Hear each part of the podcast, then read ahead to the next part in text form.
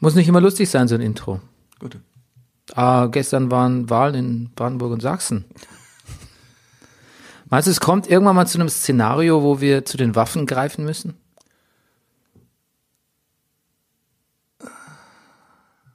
Und jetzt Brennerpass. Popkultur Podcast? Das ist der Brennerpass, hier hast du richtig. Das, das ist der Brennerpass, hier hast du richtig.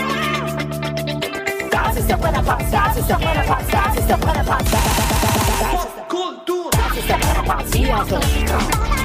Das, das, das, das, ist der Brennerpass, hier richtig drauf. Das ist der Brennerpass, das ist der Brennerpass, das ist der Brennerpass.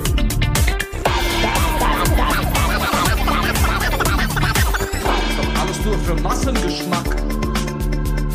Wie dumm. Meine Damen und Herren, hier ist der Brennerpass Kulturpodcast.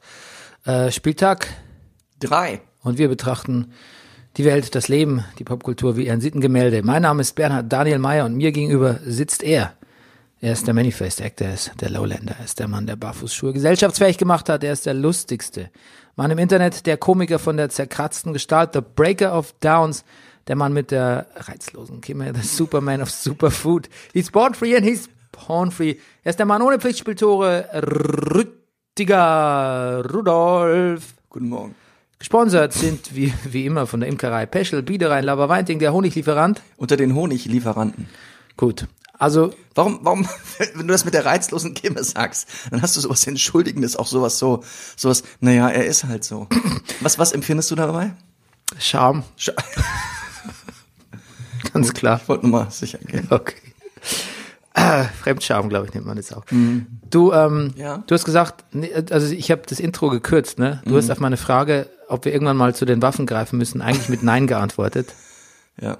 Ja. Naja, weil es natürlich, es wirft natürlich verschiedene Fragen auf. Die Frage an sich. Zum Beispiel, gegen wen ergreifen wir die Waffen? Oder auch die Frage, welche Waffen? Gegen Faschisten, Ach so. gegen Faschisten. Ah. Ähm, was ist denn jetzt, wenn, Ja, ja. Aber, ja, gut. Sag mal weiter.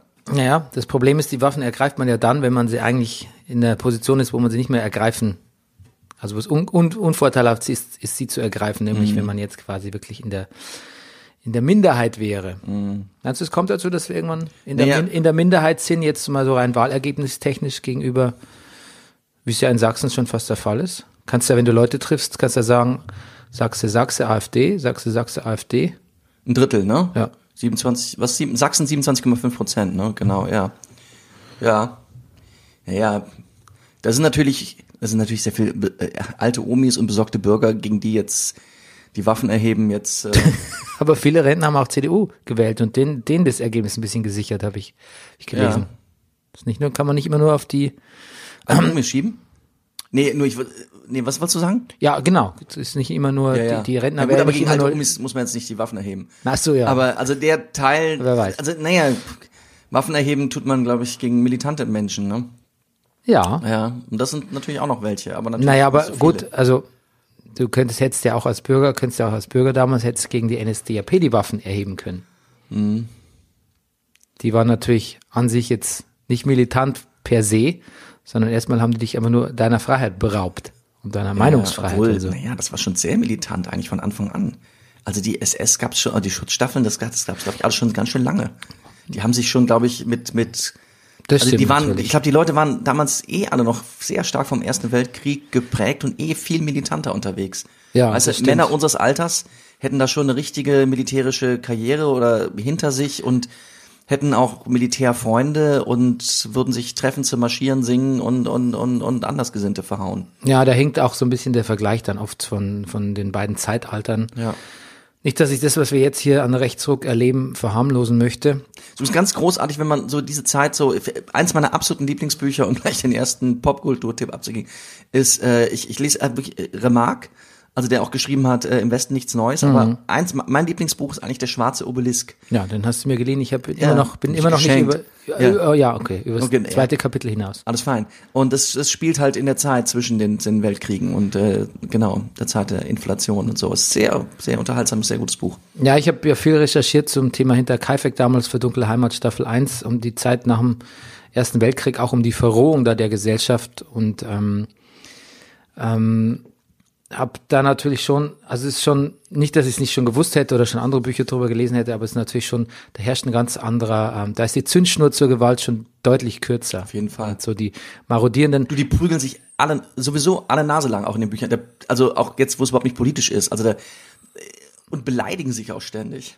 Also gröbste, so es, es gibt ständig Streit, hast du das Gefühl. Ja, eine Verrohung hat bei uns natürlich auch stattgefunden, aber die ist jetzt, und zwar auch physisch, und, aber auch sehr verbal und rhetorisch, aber natürlich, das Maß kann man vielleicht nicht vergleichen. Übrigens, diese, du meinst du, die SS-Truppen, die kamen erst später, die SA-Truppen. Die SA, meine ich, richtig, die, natürlich. Die hat schon marodiert, Ja, ja, bevor die genau. NSDAP überhaupt groß im, groß im Trend war, im Wahltrend.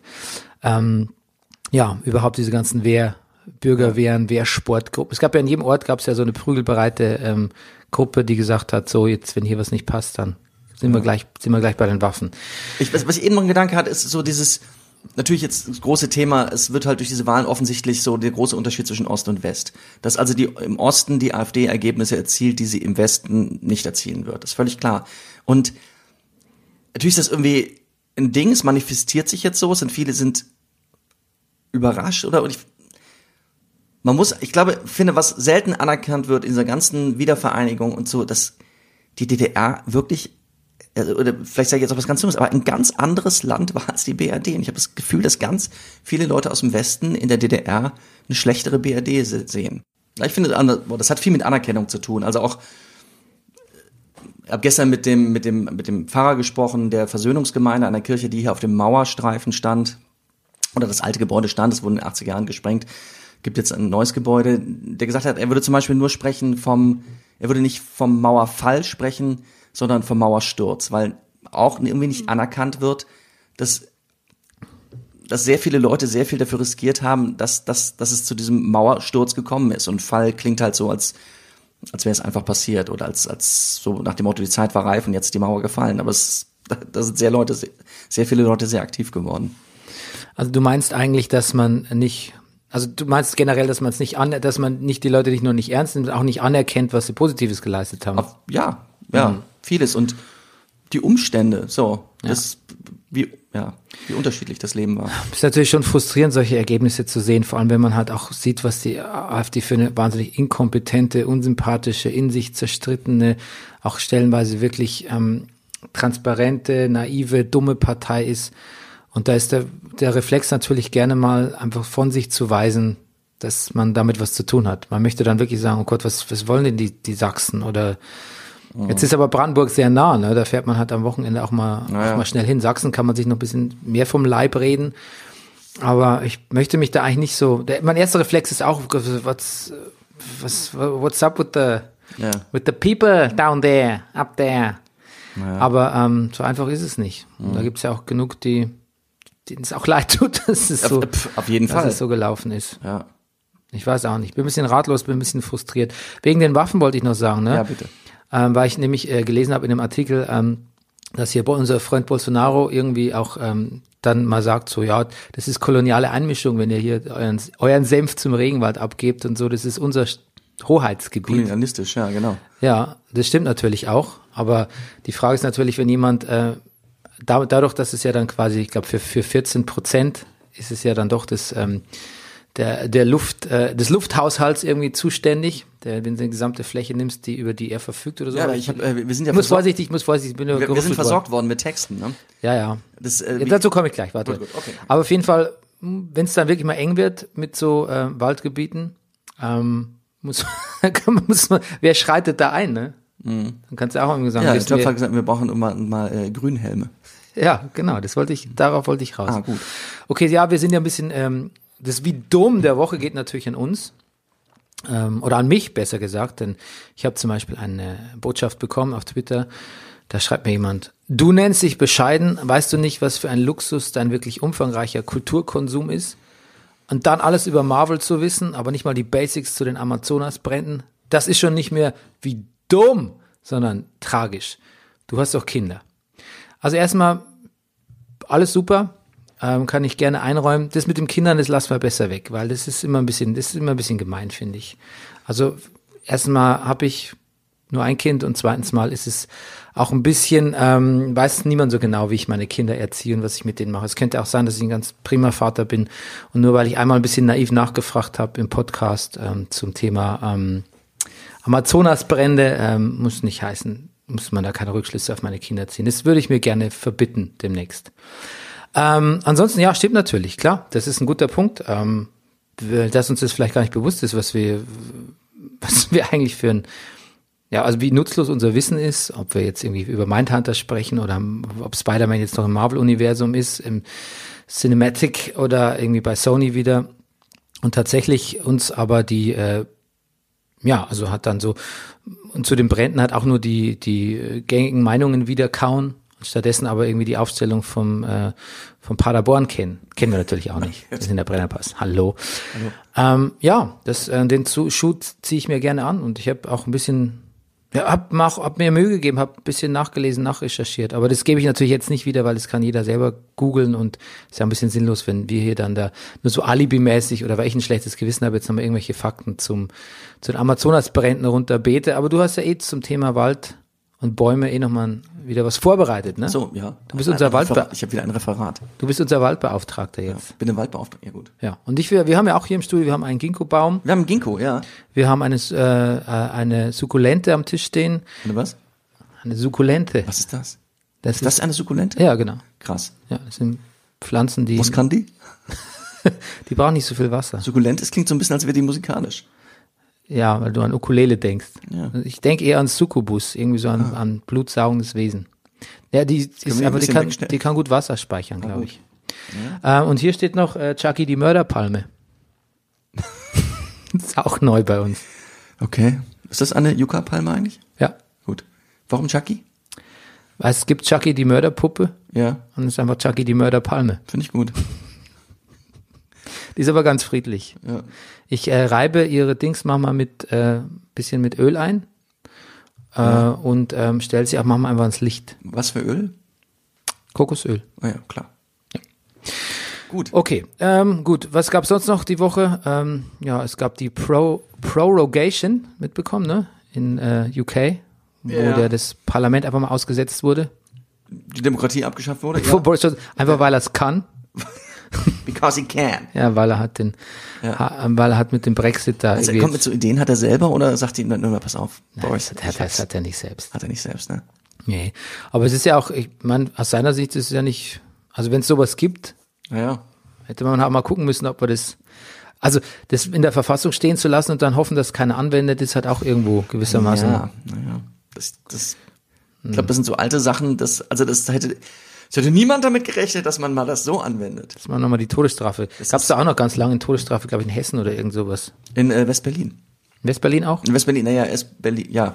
Also Waffenbesitz, glaube ich, wäre theoretisch, aber es wird natürlich nie vollstreckt. Waffenbesitz wäre ein Äh, Grund für Todesstrafe. Ja, naja, direkt am Zweiten Weltkrieg, Ach so, so, also- damit die Deutschen sich nicht wieder bewaffnen, gerade hier in West-Berlin, weiß ich nicht. Weil das ja hier noch, also Protektorat der Alliierten war. Okay. Oh Gott, ich rede mich im Kopf und Kragen und weiß nicht, ob das genau so stimmt. Ja, das Das, ist. das kontrolliert eh keiner. Pass mal auf, doch, doch, doch. Twitter-Nachrichten. Nee, Na, ja, doch, natürlich kontrollieren die Hörer das, aber Ja. ähm, also entweder wir müssen so eine Mischung finden, wir wären exakter, Okay, akkurater und die Hörer haben aber gleichzeitig auch Verständnis. okay. So eine Mischung. Also wir bewegen uns aufs Exakte zu. Wir werden exakter werden und auf dem Weg dahin bitten wir noch mal ein bisschen Toleranz. Gut. Äh, Leeway. das ist halt der. Unterschied zwischen uns und Boris Johnson. Boris Johnson hat Leute im Hintergrund, die ihm so füttern, so, so eine Redaktion. Wir brauchen eine Redaktion, Bernie. Ja. Wo jetzt, wenn wir sowas sagen, junge Leute im Hintergrund uns so Schilder hochhalten. Don't go there. Ja, genau. Stop it, please. Aber das wäre ein einziges Don't Go There, glaube ich, Ja. in manchen Sendungen. Ähm, es gab nochmal Nachtrag zur äh, Causa Epstein. Mhm. Äh, gab es jetzt nochmal im neuen Spiegel einen langen Artikel drüber. Und ähm, ja, da kann man sich nochmal versichern, wie entsetzlich das tatsächlich ist. Mhm. Und wie, und was mir aufgefallen ist, dass äh, bei den ganzen prominenten Kontakten, die er hat, äh, aus der Wirtschaftswelt, vielleicht vermutlich auch aus der Medienwelt, Mick Jagger steht ja auch in seinem schwarzen, in seinem Little Black Book. Und alle sagen ja so, haben wir nichts damit zu tun, ist doch, ist doch hässlich, äh, was soll es überhaupt und so.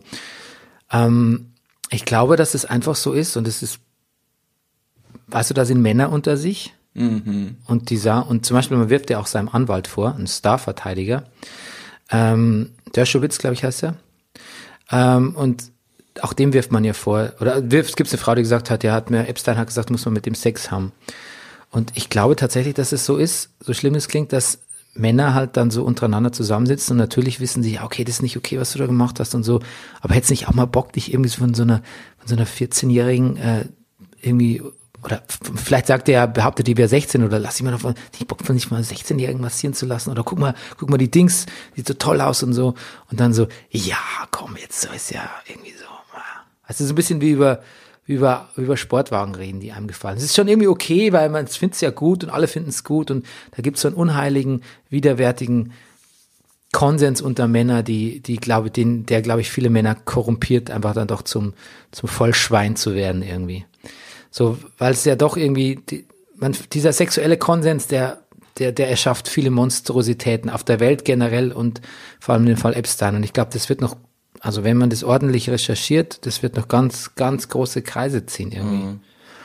Weil dieser sexuelle Konsens nach dem Motto, ja, ist schon okay, lass halt mal einen runterholen oder guckst, lässt sich mal massieren oder guck doch mal die oder kannst du mal mit der bumsen oder so.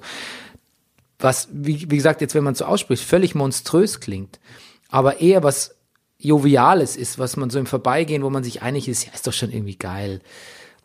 So nach einem Motto, wie Männer sich mal unterhalten, jeder war doch schon bei der, bei der Prostituierten, ist okay und so.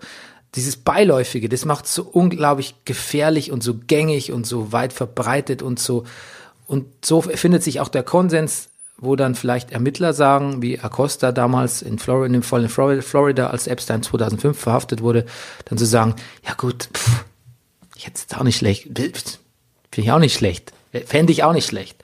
Oder Trump so sagt, so ja Epstein, ne, der hat's mit den jungen Mädels oder so. Dieses Verharmlosende von Sexualität irgendwie. Äh, und die über die Verfügbarkeit von Frauen. Das ist, es wird sich noch als, ich hoffe, es wird sich noch als ganz große Krux rausstellen, also als ganz großes, schlimmes, krebsartiges Übel der Gesellschaft, wie man, wie man über die Verfügbarkeit von Frauen sich, ähm, wie wenig das problematisch war. Und ich glaube, da können wir auch echt, also da kann man sich auch selber, wenn man jetzt alle seine Gespräche, die man selber mit Kumpels geführt hätte, aufgezeichnet hätte im Verlauf seines Lebens, Ja. da würde man einiges finden, was auch echt in, Können wir, können wir ganze wie Dummabende füllen hier. nicht, nicht in eine, in eine ganz un- ungute Richtung geht. Also ähm, ja, den Artikel finde auch gut geschrieben, muss ich sagen. Ähm, ja, wir kommen zu Quick Pop, Serien, Filme, Musik, Buch, Stand-up. Quick, Quick ist auch, finde ich, äh, wie heißt das, Mogelpackung. Aber gut. Bei uns, ja. Bernie, was hast du denn alles gesehen? Ja, ich beeile mich jetzt wirklich. Genau. Es gibt einen Trailer zu der neuen Staffel von Young Pope, aber es heißt nicht mehr Young Pope, sondern es heißt The New Pope. Sorrentinos Aber es, es, es geht jetzt weiter. Es, ist, also es wird jetzt nicht mehr unter dem Namen Young Pope erst nochmal die alte Staffel präsentiert und dann eine neue, sondern es geht mit neuen Sachen Nee, los. aber es basiert auf derselben Geschichte. Also in der ersten Staffel war jetzt Jude Law ist Papst geworden. Ja. Junger, attraktiver Papst, also mit jung meine ich halt so 50. Und ähm, Danke. ist halt so. Das genetische Alter, ne? Sagt ja auch schon Uli Hoeneß, hat ja auch so einen Witz drüber gemacht, hat er auch gesagt, so irgendwie, äh, der, sein Nachfolger äh, ist genetisch, also in der nach, nach genetischen Maßstäben heutzutage ist er jung. Der Herbert Heiner, glaube ich, heißt er. Ähm, heißt er Herbert Heiner? Ich hab nur was mit Haar im Kopf. Ja, heißt Herbert Heiner. Ähm, der Adidas-Vorstand. Pass auf, und ähm, genau, der kommt dann, wird neuer Papst und es geht fantastisch los in der ersten Folge, weil er, er hält diese Rede und quasi, und es ist eine Traumsequenz, glaube ich. Er hält so eine Rede, wo es darum geht, neuer Papst und leger und quasi äh, liberal und befreiend und, ähm, und im Endeffekt hat er sich aber überlegt, ich bin jetzt, ich drehe jetzt so auf, auf Steinzeit hier, was konservative Kirche und so, lässt auch erstmal, also ist quasi reaktionär, ist ein Schmeichelwort. Entdeckt aber über seine eigene, über das, was er auch damit auslöst, im Vatikan auch. Damit löst er nämlich auch liberale Stimmen aus, die vorher gar nicht wussten, dass sie liberal sind. Es geht auch viel, es geht tatsächlich um Homosexualität auch. Er findet ein bisschen zu seinem eigenen Glauben. Und das ist wahnsinnig, das ist, das ist eine Farce, das hat was David Lynch-mäßiges, da läuft, ständig taucht irgendwo ein Känguru auf zum Beispiel. Es ist aber auch eine Verhandlung von Glaubensfragen, die mich wirklich so, so berührt hat, dass ich angefangen habe, wirklich im, im Detail nochmal über meinen eigenen christlichen Glauben und mein katholisches Upbringing irgendwie nachzudenken. Und es ist wahnsinnig lustig und wahnsinnig rührend. Und da gibt's jetzt eine zweite Staffel und ähm, im Trailer sieht man Jude Law in einer weißen Unterhose am Strand entlang laufen. Und zwar genauso wie er in dem Intro zur ersten Staffel ähm, durch die Gänge des Vatikans streift. Ähm, aber im Gegenschnitt, er ist ja ein sehr pompöser Papst, auch mit äh, so ähm, ganz äh, ausufernden äh, Klamotten. Ja.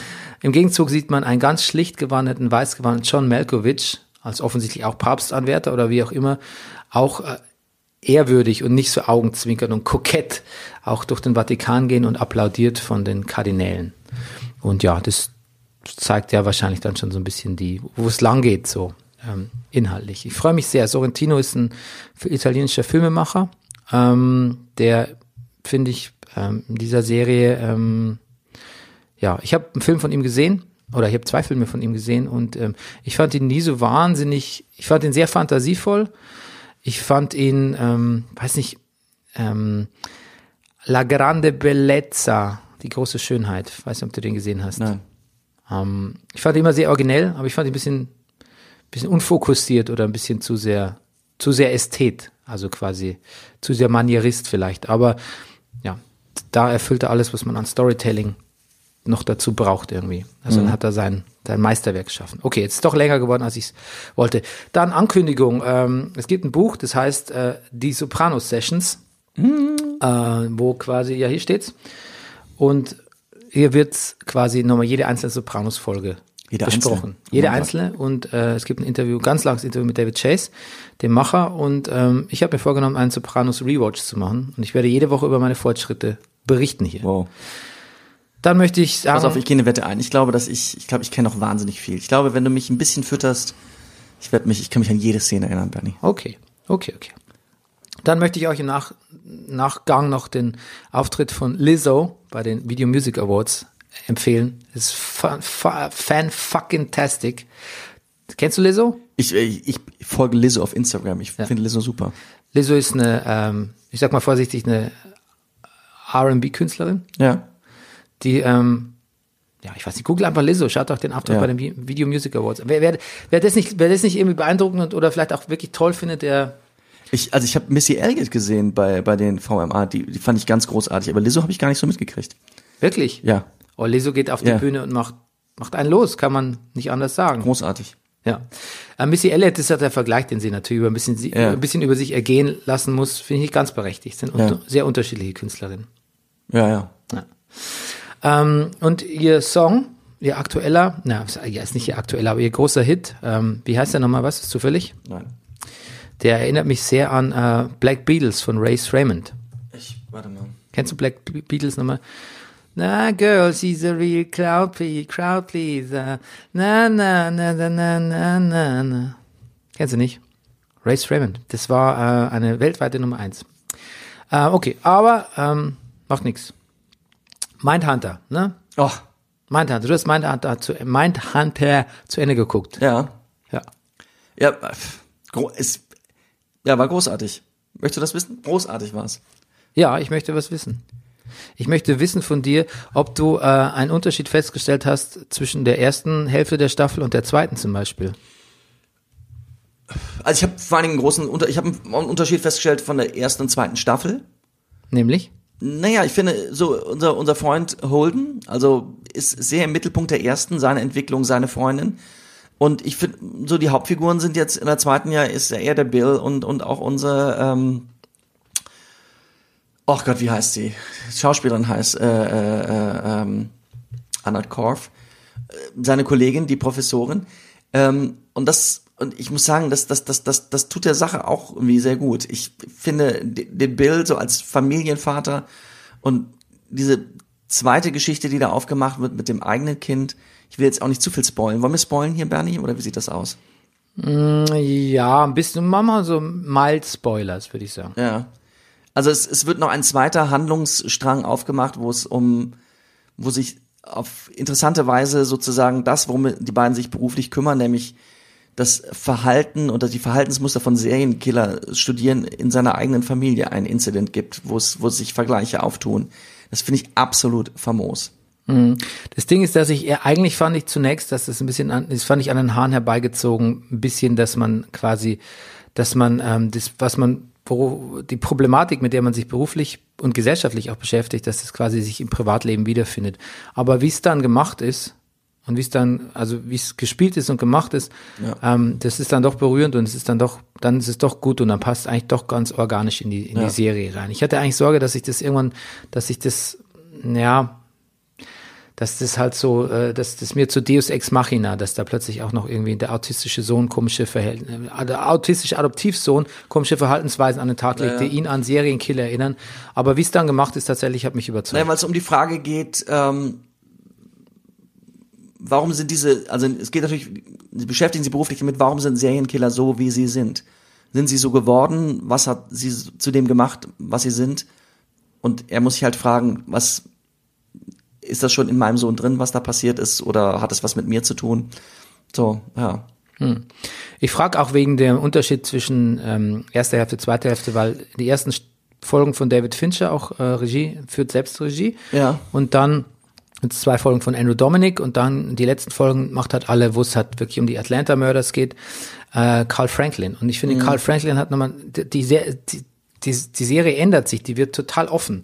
Ja. Ähm, erstes, das ist ja ein bisschen so close, refined spaces, so quasi diese Serienkiller-Interviews, das fantastische Manson-Interview und so. Aber es ist alles ein, eng alle gedrückt, gut, du ja. hast alle wenig Raum, bist sehr kammerspielartig und plötzlich, sobald die in Atlanta sind und Carl Franklin die Regie übernimmt, wird das alles ganz weitläufig. Die Straßen, du siehst zum Beispiel passieren als, filmisch plötzlich ganz andere Dinge. Zum als Beispiel, Holden diese Kreuze hinterher Ja, trägt irre. bei der Prozession und so. Und es ist quasi nochmal eine andere Handschrift, die der, die der Serie wirklich nochmal eine ganz neue Nuance, eine Bild, neue Bildsprache zufügt und ähm, irgendwie aber auch was, was Faszinierendes aussagt, nämlich, dass jetzt quasi, die sind jetzt, jetzt sind die draußen in der Welt, jetzt beschäftigen sie sich mit echten Fällen. Jetzt ist es nicht mehr historisch, jetzt ist es akut. Ähm, jetzt müssen sie, und was können sie tatsächlich ausrichten? Und Ja. am Ende ist es natürlich sehr wenig, was sie ausrichten können. Na gut. Das sieht der neue Chef anders, sagt At- Atlanta ist the game changer. Ab jetzt, ab jetzt sind wir drin. Wir haben gezeigt, dass wir was können. Immerhin ist der Täter verhaftet worden, aber leider natürlich nicht für das, was man gerne gehabt hätte, nämlich für den Mord an den vielen Kindern. Trotzdem, ja, 30 äh, Kinder. 30 sind da. Kinder, du lieber Himmel. Es ist irrsinnig spannend. Und es ist aber trotzdem, es ist kein, wie sagt man so ein, es ist kein typisches, es ist kein typischer Krimi, glaube ich, weil man darf nicht davon ausgehen, dass die Täter gefasst werden. Zum Beispiel begleitet uns ja seit Staffel 1 immer wieder so, so Szenen vom BTK-Killer. Und ähm, da kannst du nachlesen, dass der, glaube ich, irgendwie 2002 oder 2005 oder irgendwann gefasst wird. Und da müsste Mindhunter schon sehr lange laufen oder über gewisse oder Zeitsprünge unternehmen, um überhaupt dahin zu kommen irgendwie. Aber ist ja auch so, wie sie in Camper fragen. How do we catch him? You don't. Ja, wir haben es ja schon mal hier erwähnt, aber ähm, ein großes Highlight ist quasi die Eifersüchtelei zwischen Camper und Manson und überhaupt ähm, die Darstellung von Manson und Camper natürlich auch. Aber auch die anderen sind Die super. anderen sind auch fantastisch. Ja. Ich äh, habe jetzt leider vergessen, welcher, welcher ähm, Serienkiller das war, der sagt, er spricht sieben Sprachen und immer so Fremdwörter ich hab's benutzt. auch vergessen. Und sie teilweise falsch benutzt. ja, das ist ganz herrlich. Ja. Das muss man halt wirklich schaffen, bei so einem düsteren Sujet auch nochmal auch lustig zu sein zwischendurch. Und ich finde, wie man ähm, sich von, jetzt nochmal zu Holden, wie man sich von dem entfernt, der, der Dreh- und Angelpunkt der ersten Staffel, wie man sich von dem entfernt als Figur und zwar komplett und auch wirklich distanziert, wenig über sein Privatleben erfährt. Ähm, teilweise wird er auch unsympathischer dargestellt, wie er dann so, weißt du, wie er da angesprochen wird von der Bediensteten im Hotel, die sich eigentlich um den Fall kümmern will mit ihren, äh, mit ihrer Black Community. Und er so denkt, boah, ich habe ein Date und so, ja, ja. na klar, Ja. warum, warum nicht? Ich bin FBI-Agent und so. Und dann stellt sich raus. Und dann reagiert er aber auch ganz cool. Aber was ich sagen wollte, wie diese Serie auch sich diesen Luxus erlaubt, sich komplett von so einer Figur zu entfernen und kein Ja. bisschen weniger spannend wird. Finde ich auch. Ich, weißt du, was meine Lieblings-Mindhunter-Momente auch sind? Wenn, die fliegen ja immer in verschiedene Städte und, und Bundesstaaten der USA und treffen dann halt Local Cops, um sich mit denen über einen bestimmten Fall zu unterhalten und treffen dann teilweise Zeugen und machen Interviews. Und dann machen die halt, die Jungs Sachen und in dem Fall auch der Bill, die die Local Cops aber mal so richtig vor den Kopf stoßen. Zum Beispiel gibt es einen Moment, wo sie einen Zeugen treffen, der den BTK-Killer sozusagen überlebt hat. Oh, das ist eine Fantasie, wo du nie das Gesicht siehst. Das Ja, und dann fragt der Bill, äh, um das kurz zu erzählen, eine, eine, eine, äh, den, den Zeugen, ähm, Kevin heißt der, Kevin, pass auf, das, was ich jetzt frage, ist wichtig. aber konntest du ausmachen, ob er, während er das alles tat, eine Erektion hatte. Du siehst nur wie diesem Local Cop. Und die haben sich vorher sehr nett in diesem Auto gemeinsam, damit halt wirklich alles aus dem Gesicht fällt. So Sachen hast du eigentlich bis dahin, das, klar, es, natürlich ist das irgendwie sexuell motiviert, das war wahrscheinlich jeden Polizisten auch im Hinterstübchen klar, aber das auszusprechen und diese solche Fragen zu stellen, das war halt wirklich, wirklich neu. Sagt man es noch Hinterstübchen? Hinterstübchen, ja. Ähm, ich finde übrigens auch toll, also es basiert ja auch auf, auf, auf einem Buch. Du hast es auch zu Hause, ne?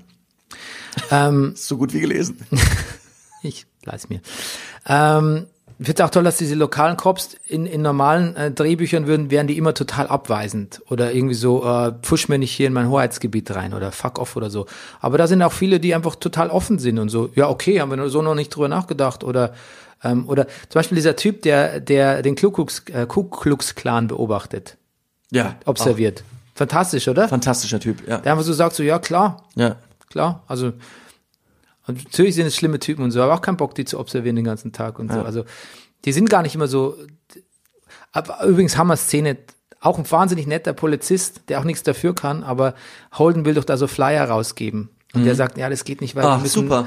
Super. das ist nicht, wird nicht fertig und ich muss Ja. beantragen. Und wenn sie die Flyer dann noch, dem, das ist nicht mehr ganz, das ist nicht mehr Atlanta, dann müssten sie dann irgendwie bei der zuständigen Genau. äh, Landes, äh, äh, äh, nachfragen. Und das dauert dann nochmal zehn Ja, Tage. da ist Asterix, ne? Der, der, der, das Haus, das Verrückte macht. Ja, genau. Ja. Und der Holden dann so. Ich ja. glaube, da gibt's auch kurz eine Referenz. Äh, es, es muss irgendwo auch beim CIA sowas geben. Ich glaube, sie nennen es äh, the, the Puzzle Palace. Ich, da bin ich, das muss ich aber nach, noch, noch mal nachgucken. Ja. Dann wollte ich noch einen Nachtrag zu Marvel, weil Ja. ähm, Art Spiegelmann oder Spiegelman, das ist äh, der Comicautor von Maus, die Geschichte von einem KZ-Überlebenden, ein Ja. legendäres Comic. Ich weiß sag dir nicht. was. Ja. Ich habe das Buch zu Hause. Ich habe es gelesen als Jugendlicher. Ähm, der hat äh, neulich ähm, gesagt, er wollte was schreiben, ein Vorwort zum Marvel-Werk und da hat er Donald Trump einfach, weil Red Skull ist so der große Marvel-Bösewicht, Mhm. da einfach eine Donald Trump-Anspielung mit Orange Skull gemacht. Hat Marvel gesagt, das hätten sie nicht gern, die wären nicht, nicht so gern politisch. Mhm.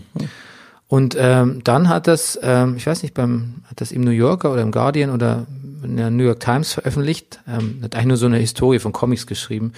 Und hat nochmal darauf hingewiesen, das möchte er dann, war ihm nochmal wichtig, dass er herausgefunden hat, ähm, dass der, ich zitiere, Billionaire Chairman and former CEO of Marvel Entertainment, Isaac Perlmutter, ein äh, langer, lang, langjähriger Freund von äh, Donald Trump ist und ein inoffizieller, aber einflussreicher äh, Berater seiner äh, Elite-Entourage. Ja, genau. Aber ist nicht so gern politisch. Ey, alle sind politisch. Taylor Swift ist jetzt politisch. Ja, das haben wir aber schon von das, die, die Kehrtwendung oder ein bisschen so vom Saulus zum Paulus von Taylor Swift, das haben wir ein bisschen, Ja. wir haben sie ja letztes Mal quasi, wir haben sie ja, ähm, ähm, wie sagt man, exkommuniziert eben nicht, sondern wir haben sie äh, wieder reintegriert. Ne? Wie sagt man denn? Ver Rehabilitiert? Rehabilitiert, das war's, genau. Okay, gut. Wird sie Jetzt sich freuen, Ja. wenn sie das hört. hast du noch was zum Kulturtipp, weil sonst kommen wir. Ich habe Glow zu Ende gesehen. Es ist nur, das mal gesagt, nochmal eine große Empfehlung. Ich finde es ein absolutes Kleinod. Ähm, ich könnte auch da natürlich noch ins Detail gehen, aber äh, lass ich mal. Ich habe noch gesehen auf Netflix ähm, einen japanischen Film, Shoplifters. Hat übrigens die Goldene Palme in Cannes gewonnen. Ist ein ganz bezaubernder Film über, man denkt erst, es wäre eine Familie, aber bis man feststellt, die sind gar nicht verwandt. Mehrere erwachsene Menschen und Kinder, die zusammenwohnen in einer kleinen Wohnung in Tokio und sich neben vielen anderen Jobs, die sie haben, auf der Mann arbeitet auf dem Bau, die eine arbeitet in der Piepshow, der andere, die, die Oma äh, macht kleinere Betrügereien, äh, sich mit Ladendiebstahl verdingen. Und es ist ein ganz wunderbarer humanistischer Film über, über Solidarität und über Liebe in einer Familie, wenn es gar keine richtige Familie ist, wie man ja, man sich sonst Liebe und Zusammenhalt und Menschlichkeit erkämpfen kann. Das ist ganz, ganz herrlich. Hm, das klingt sehr schön. Ja. Okay, jetzt zum Brennerpass Sixpack. Der Brennerpass Sixpack ähm, mit, ähm, ja, die Themen, lassen wir uns überraschen. Ich fange an, darf ich anfangen? Ich glaube, ich Bitte, glaub, du hast letztes Mal angefangen. an. Okay, mein erstes Thema ist Jakarta. Jakarta. Jakarta. Ja, Jakarta auf Java, die Hauptstadt von Indonesien. Weiß ich doch. Ähm, ich habe ein bisschen was, Es gibt nämlich den wunderbaren Band, ich pass auf, jetzt grätsch ich direkt rein. Ja. Tim und Struppi, Flug 714 nach Sydney. Und landen die zwischen in Jakarta. ah, herrlich. Nee, ich habe nur gelesen, das hat mich fasziniert, dass ähm, man die Hauptstadt von Indonesien, nämlich Jakarta, dass man das, äh, dass man die verlegen möchte. Ja, das habe ich stimmt. Oh Gott, ja, ich krieg nasse Füße, ne? Oh. Ja, weil die, ähm, ja, also die haben, die müssen ganz viel Grundwasser schöpfen, Mhm. weil die Bevölkerung immer mehr wächst, der Müll immer mehr und irgendwie Verkehrschaos, mangelnde Planung sagt man auch, mangelnde st- infrastrukturelle Planung und deshalb sackt das Ding ab. Und dann muss man es verlegen Die dann, Ratten verlassen das sinkende Schiff. und dann lässt man es auch gar nicht mehr auf Java, sondern muss man auf eine andere Insel umziehen. die Und der, Schweiz. Indonesien verlegt seine Hauptstadt in die Alpen. Der Präsident, Widodo heißt er, äh, der hat äh, jetzt- wie heißt der? Widodo. Der hat ein baunahe, also er, der hat ein, äh, ein Gebiet im Osten Borneos hat er sich ausgesucht. Was übrigens schon wieder ein bisschen problematisch ist, beim Borneo ist ja auch ganz viel Regenwald, wo über auch, überhaupt auch ganz viel abgeholzt wird und so. Sind da nicht die letzten Orang-Utans? Nee. Ja, genau. Und da, da muss man ein bisschen aufpassen, äh, wie man da mit Baumaterialien und Platz verfährt. Aber hat sich schon was ausgesucht. Eigentlich war die Planung, äh, dass man so einen Schutzwall im Meer macht, ähm, wegen Meeresspiegel und so, dass es ausgleicht und so, aber das kommt irgendwie nicht so richtig in Gang. Und da, da hat er sich geärgert, hat gesagt, jetzt verlängern wir das Ding. Ja. Und ähm, das ist übrigens nicht so ungewöhnlich, dass äh, Städte absacken. Mexico City passiert es. Teheran passiert es auch. Ach so. Ja. Und ich habe mich jetzt aber gefragt, ähm, was passiert denn da mit, alt, mit dem alten Jakarta? Das wird eine Filmkulisse. Für den neuen Roland Emmerich-Film. Ja, und für irgendeinen James Bond-Film natürlich. Wahrscheinlich auch das. Ja, aber ist ja krass, oder? Ich meine, da leben, glaube ich, im, in der, in der, also in der, in der, im Einzugsgebiet plus Stadt 30 Millionen Menschen. Ja. Nein, die machen eine städtische Partnerschaft mit Bonn, um sich so auszutauschen, was, was so was mit einem macht, wenn die Regierung einen verlässt. Die Stadt verlassen ist, Ja. oder? Ähm, wohl Brasilien hat das auch schon mal hinter sich, glaube ich. Also Ja, ich, ja, ja, das stimmt. Keine Ahnung. Ja, aber es scheint mir schon ein, ein grö- größeres Unterfangen zu sein, ne? Auf jeden Fall. Genau. Und dann kommt noch so ein netter Zusatz, habe ich gelesen. Der Standort hat noch einen weiteren Vorteil. Es gibt keine speienden Vulkane in der Nähe.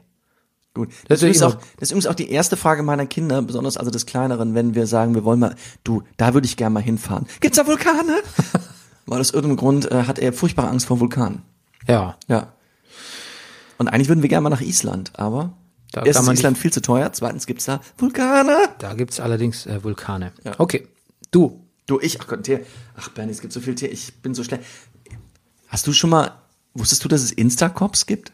Nein. Insta, es gibt Instacops, Bernie. Hast du, kennst, hast du mal, was ist dein Eindruck von der, was? Das ist ein Kuckuckgeräusch, Bernie. Was hat das mit Instacops zu tun? Nix, ich wollte es einfach unterbringen. Hm, ich dachte, ich gut. mach's jetzt, sonst vergesse ich's. Ja. Was sind Ich- Instacops? Instacops sind, naja, sind Polizisten, das ist ein, it's a thing, Bernie Meyer, it's a thing. Polizisten weltweit stellen sich unter dem Hashtag Instacops ins Internet und stellen sich und ihren Beruf und sich in Privatklamotten, sich im Fitnessstudio, sich beim, in allen Lebenssituationen vor. Und auch die Berliner Polizei hat Instacops, die bekannteste ist eine, auch eine Frau, Nein. eine, ja, die, äh, äh, eine macht auch Werbung für die Bildzeitung. Ah, nein. Ja, ja. Und äh, ähm, die teilweise erstaunliche Karrieren hinter sich haben, die also auch teilweise als Flüchtlinge zum Beispiel nach ähm, oder Geflüchtete nach nach nach Deutschland kamen, ohne ein Wort Deutsch zu können und ähm, und jetzt hier äh, im, im äh, Polizeikommissarin zum Beispiel ist. Und sie heißt Lana oder sie ist zu finden unter, bei Instagram unter lana.glam. Glam würde ich sagen, ist hier die Abkürzung für glamorous. Und sie sieht wirklich glamorous aus. Na, Wie finden wir das, Bernie? Haben wir eine Meinung schon? Ich habe dir gerade erst davon erzählt. ich weiß nicht. Du, ich, ich, ich, ich sehe, also ich, diese Selbstdarstellung, eigentlich könnte man ja meinen, dass diese, diese ausufernde Selbstdarstellung von Leuten im Internet, dass man sich mal dran gewöhnt. Aber ich, bei mir hat es den gegenteiligen Effekt. Du, ich sagte ja, wenn ich heute, wenn ich jetzt, wenn ich daten müsste, ne, wenn ich äh, auf Partnersuche wäre und ich würde es, ich würde es überprüfen, wenn jemand da ganz viele Fotos von sich ins Internet stellt und ganz viel über sich und sein Privatleben oder sonst überhaupt sich da besonders darstellt oder so. Dann würdest du innerlich auf Abstand gehen. Ja. ja. Es ist tatsächlich so, dass ich auch schon, schon, also die Freundschaft zu Leuten anfange zu überdenken, wo ich mir dachte, nee, du kennst doch die schon ganz lange, die sind voll okay, weil ich halt Sachen von ihnen im Netz lesen muss. Du machst mir Angst, Bernie. Ja, die, dich habe ich übers Netz kennengelernt, ist was anderes. Ja, richtig. Du, übrigens, ich habe hier zwei DVDs von deinem Soloprogramm gefunden bei mir. Ja, die habe ich dir mal gegeben. Das Ja. weiß ich noch. Ja. Das, ja. Guckst du ab und zu noch, oder? ja, nacheinander. Nachher, ja, machst du einen Rüdiger Rudolph. Das sind ja zwei. DVDs, Ja, ne? zwei. Sind aber identisch, ist identisches Zeug drauf. Achso, gut. Ja. Was noch- nochmal doppelt, doppelt lustig macht, wenn ich binge-watche, ne? Ja, verstehe.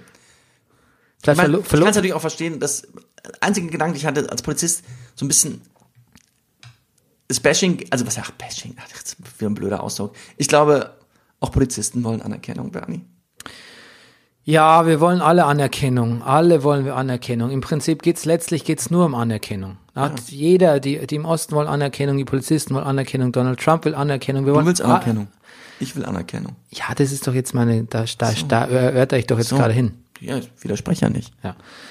Wir wollen Anerkennung Brennerpass. Aber die Frage ist halt, ähm, wie wichtig ist es dann doch, diese Anerkennung, ne? Wie, wie wichtig ist die Gratifikation im, im greater scheme of things, ne? Der Bolsonaro will auch Anerkennung.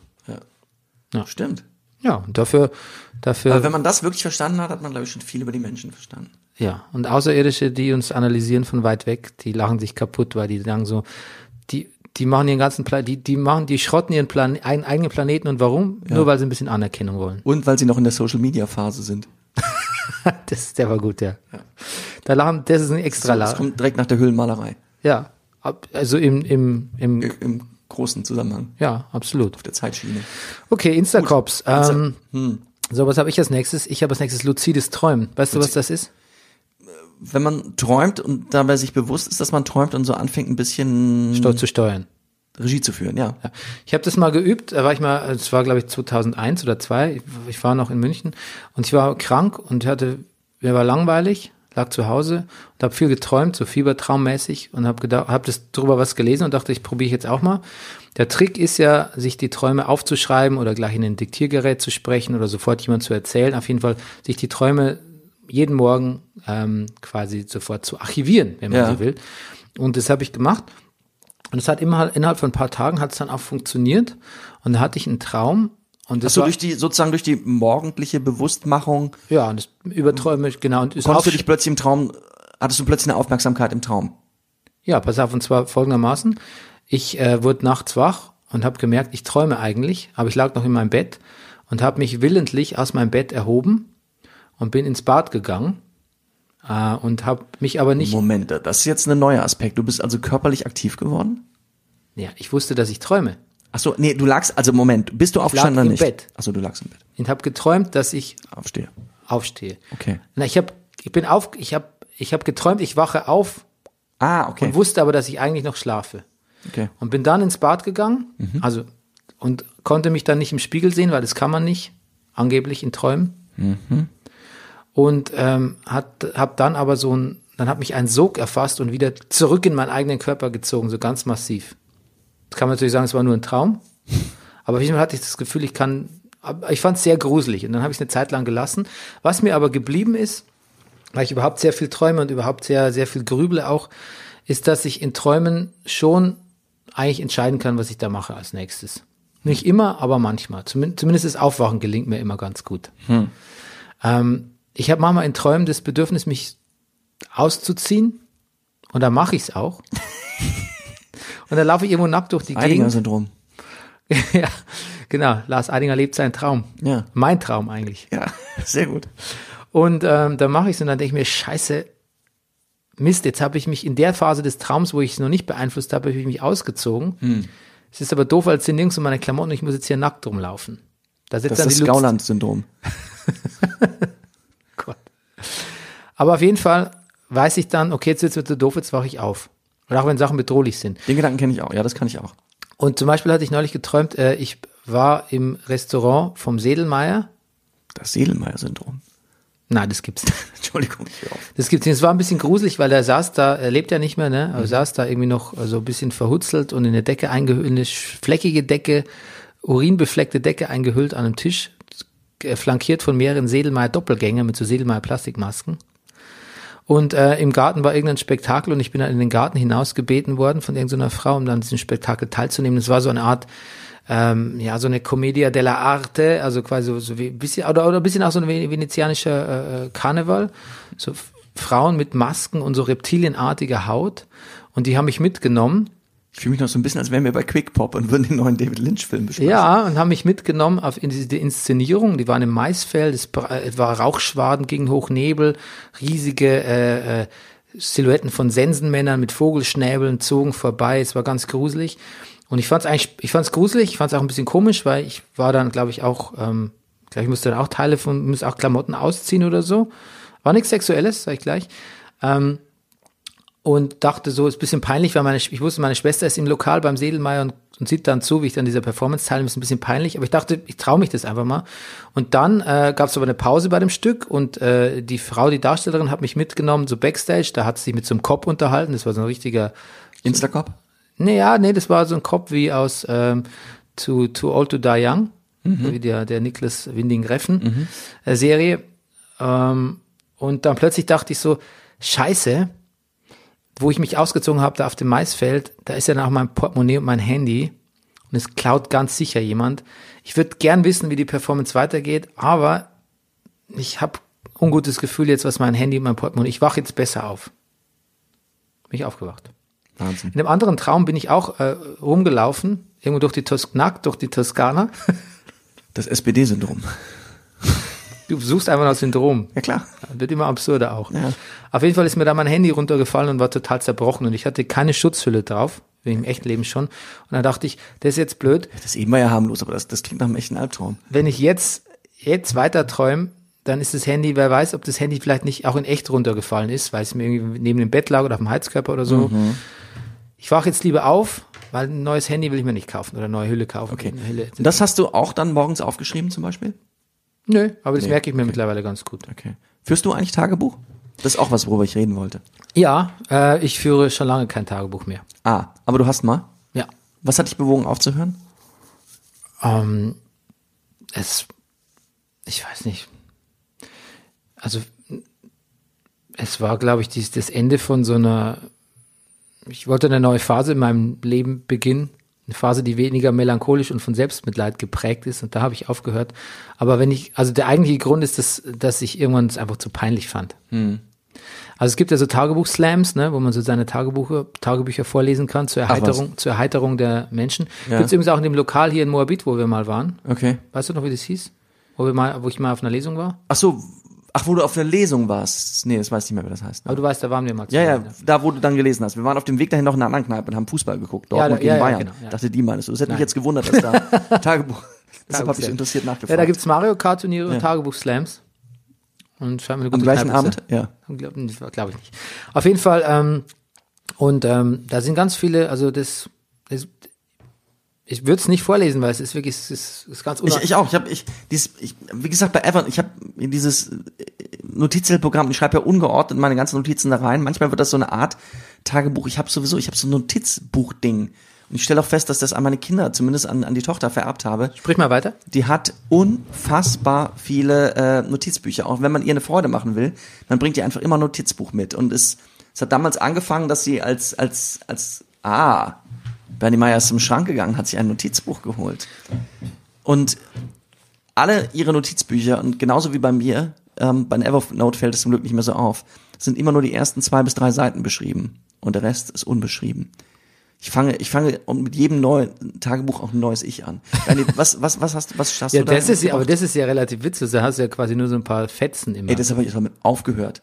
ja. Naja, aber, Aber ich, ich habe was heißt aber witzlos? Witzlos finde ich jetzt auch ein bisschen, witzlos ist, Aber, ich meine, das ist ja, die richtige Peinlichkeit kommt ja erst, wenn du an, dein Leben so richtig chrono, chronologisierst. Also Ja, wahrscheinlich. Chron, Chron, wie ja, sagt man? chronologisch aufschreibst? Nee. Nein. Wenn, wenn man Chronist ist, macht, was so. macht man dann? Dann chronologisiert man, oder? Nee. Ja. Dann schreibt man eine Chronik. Nee, weil dann wird nämlich erst klar, was, wie, wie, wie voller, wie, wie, Wenn- wenn einer- wie viel verdammte Hybris in einem lebt. Absolut. Und auf, dass auf ein, wie dumm durchaus das nächste folgen kann. Ja. Weil bei deinen, bei den Anfängen, da möchte ich sagen, da kann man auch sagen, ja gut, hat das gleich eingesehen, dass es nichts bringt. Aber hier drei so Dinger oder vier so voll zu schreiben, so wie ich, Oh. ohne, ohne die notwendige Reflexion zu sehen.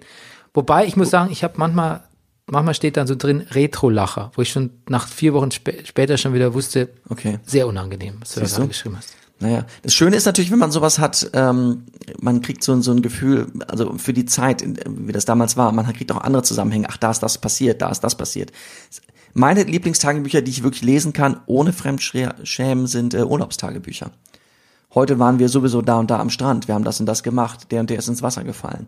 Ja. Ja. Das fände ich, hätte ich, hätte, hätte ich sowas geschrieben, fände ich es auch gut. Ist nicht ganz Brust, aber immerhin, das sind Tage am Meer da. Ja. Ich habe für mein letztes Buch gemachter Mann ja auch meine Tagebücher nochmal durchwälzt aus der Studentenzeit, Richtig. die fast ja alle in der Studentenzeit spielen, die Tagebücher. ja. Ähm, aber ähm, da stand irgendwie zu wenig drin. Da stand nur so Emo-Scheiß drin. Siehst du? Pass auf, ich mach jetzt mal random irgendwas, was ich geschrieben habe in meinem Tagebuch. Ähm, ja, das kann man nicht verstehen. Aber hier zum Beispiel habe ich geschrieben, Sonntag, 19.10.96, durch den Nebel vorbei, am Zwielicht düsterer Charaktere aus der Vergangenheit, schält sich eine verloren geglaubte Liebe zu dem liebsten Mädchen, das ich kenne. Ich hoffe, ich habe dich noch nicht verloren. So, steht da drin. Nicht schlecht. Ja, Das, ja schäme mich jetzt auch. Gleich wieder, wenn ich es lese. Okay, gut. War das dein Thema Tagebuch ein bisschen, ja, ein bisschen, ja. Mhm. Okay. Ähm, dann, ich habe noch eins. Ja, bitte. Also nur so ein Tipp eigentlich. Auch ein Ja. Kulturtipp eher. Unter Reddit Ghost, glaube ich, heißt es, kann man so ähm, paranormale Phänomene und so Geistergeschichten schauen. Reddit ist ja dieses große Internetforum. Und ähm, das ist sehr spaßig. Ich glaube, erstens mal, da kann man viele gute äh, Inspirationen für als Gruselfilmmacher für seine, seine Szenen finden.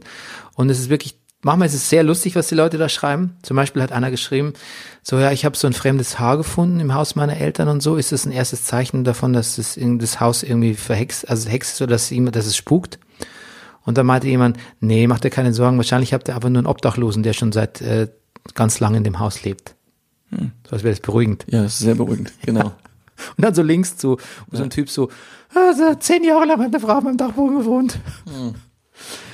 Und da gibt's halt einfach so Sachen, wo ganz Fotos, also wirklich, das ist so ein Foto von so einem Mädchen, so einem rothaarigen Mädchen, das lacht.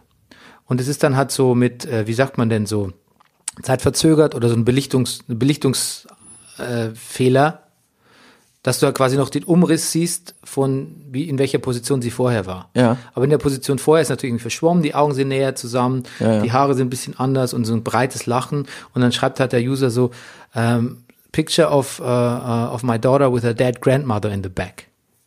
Hm. Und es sieht schon wirklich sehr scary aus, aber du, du, ja, du siehst halt, also du kannst es schon herleiten. Es ist relativ klar. Und dann schreiben auch die User ganz, die, ganz viele schreiben dann auch so, ja, ähm, lol. Und dann gibt's aber auch so, da schreibt einer zum Beispiel, hier ist ein Bild von der Burg nebenan.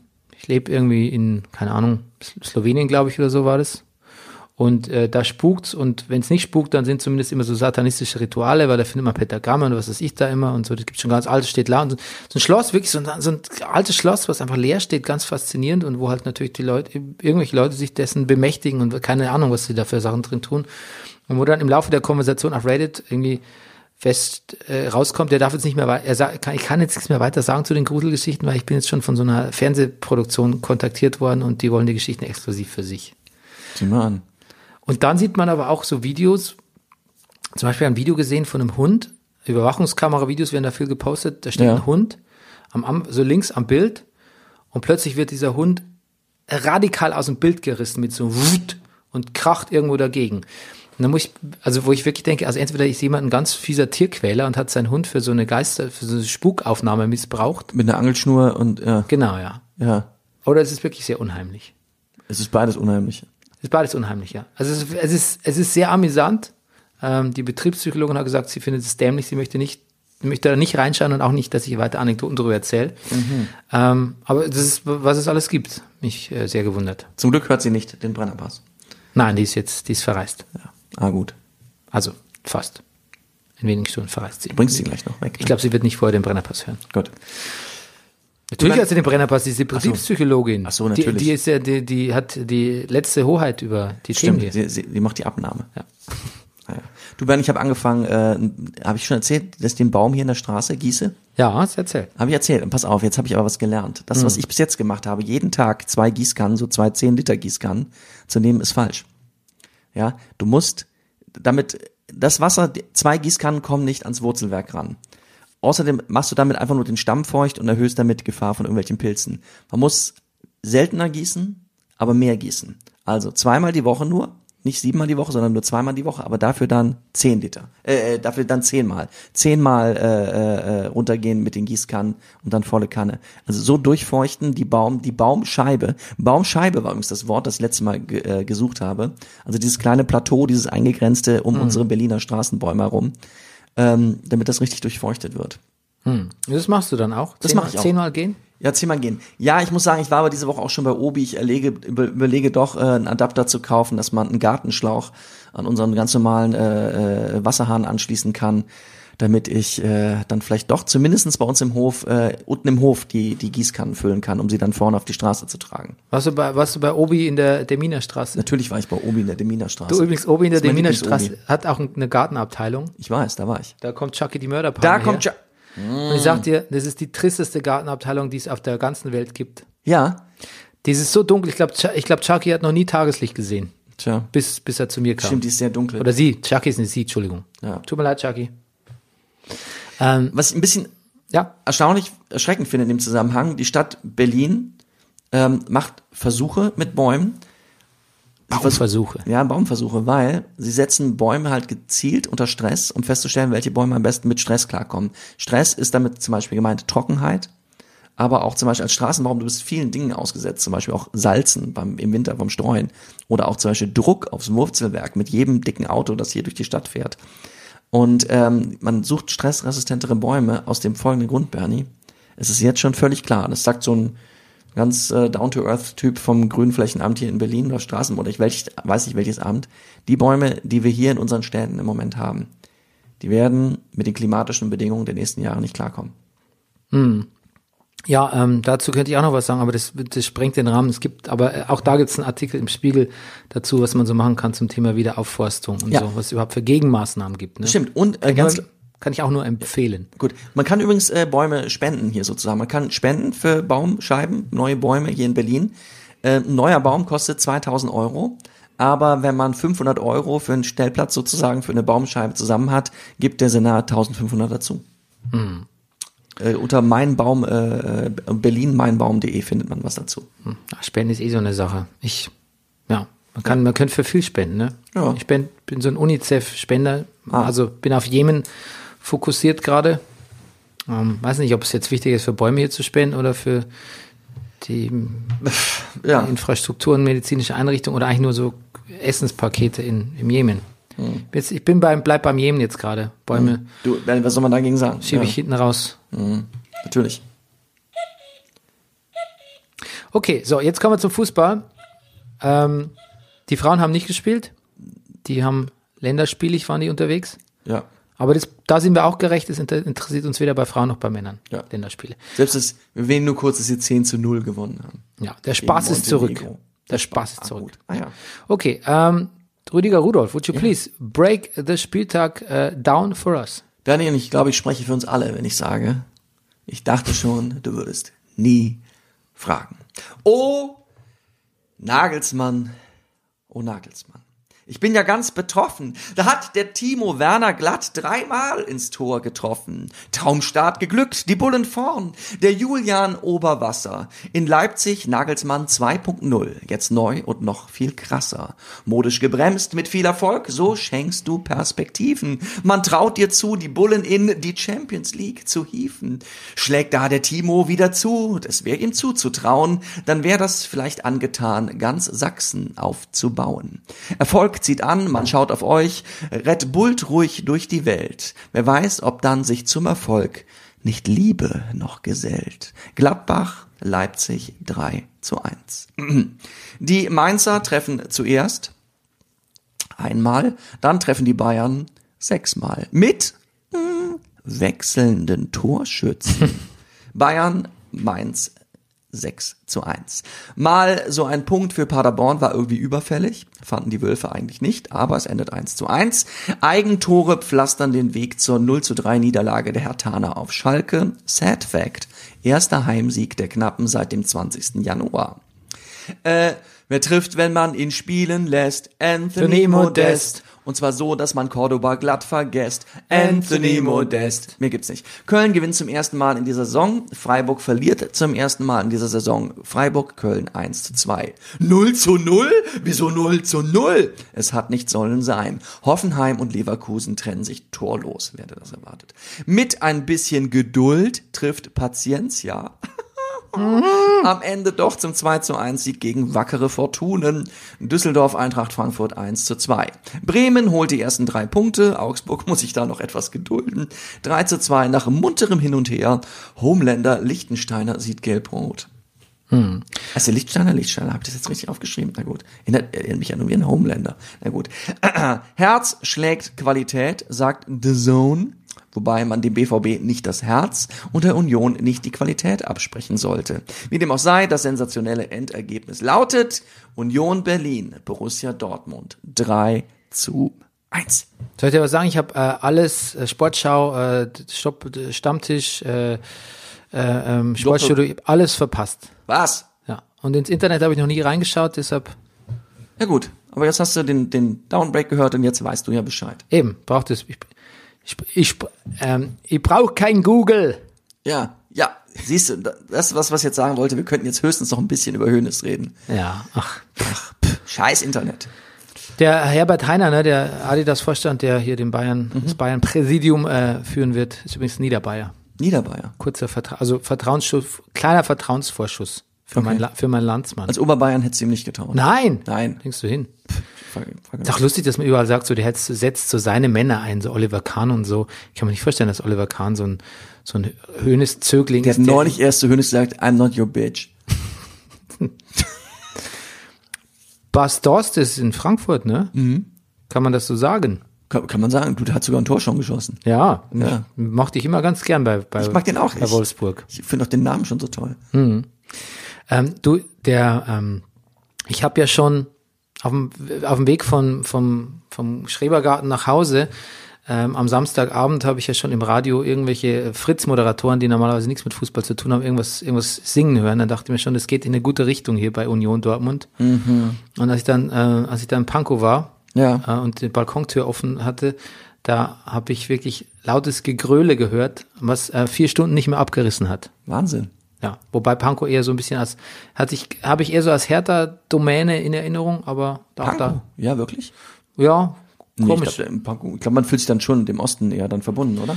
ja, wobei ich immer wieder so Hertha-Sprayer, Sp- Sprayungen, Das, die, sind aus, Graffitis. die sind aus dem Wedding rübergelaufen.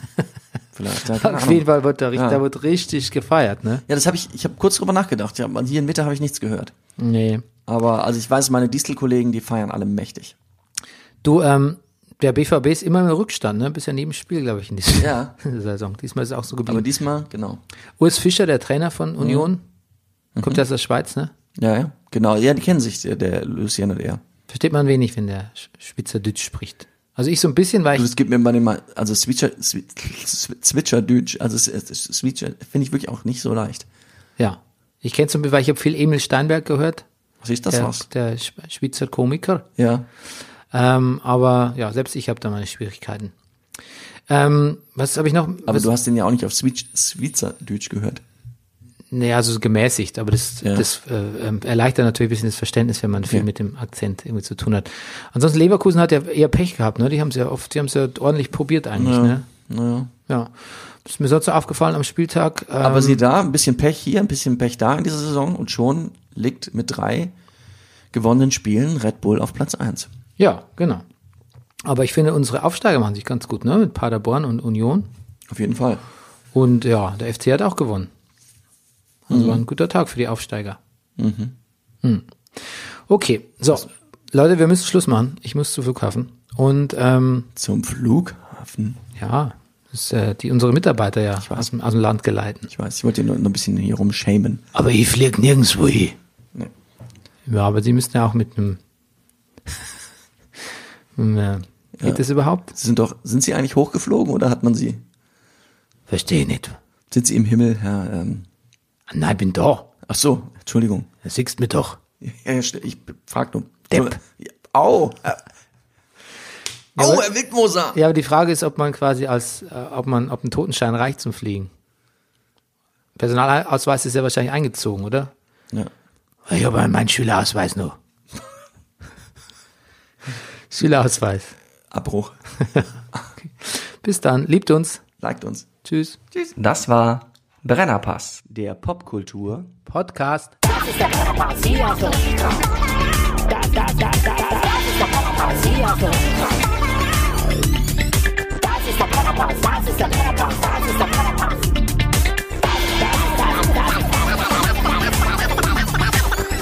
Alles nur für Massengeschmack. boom.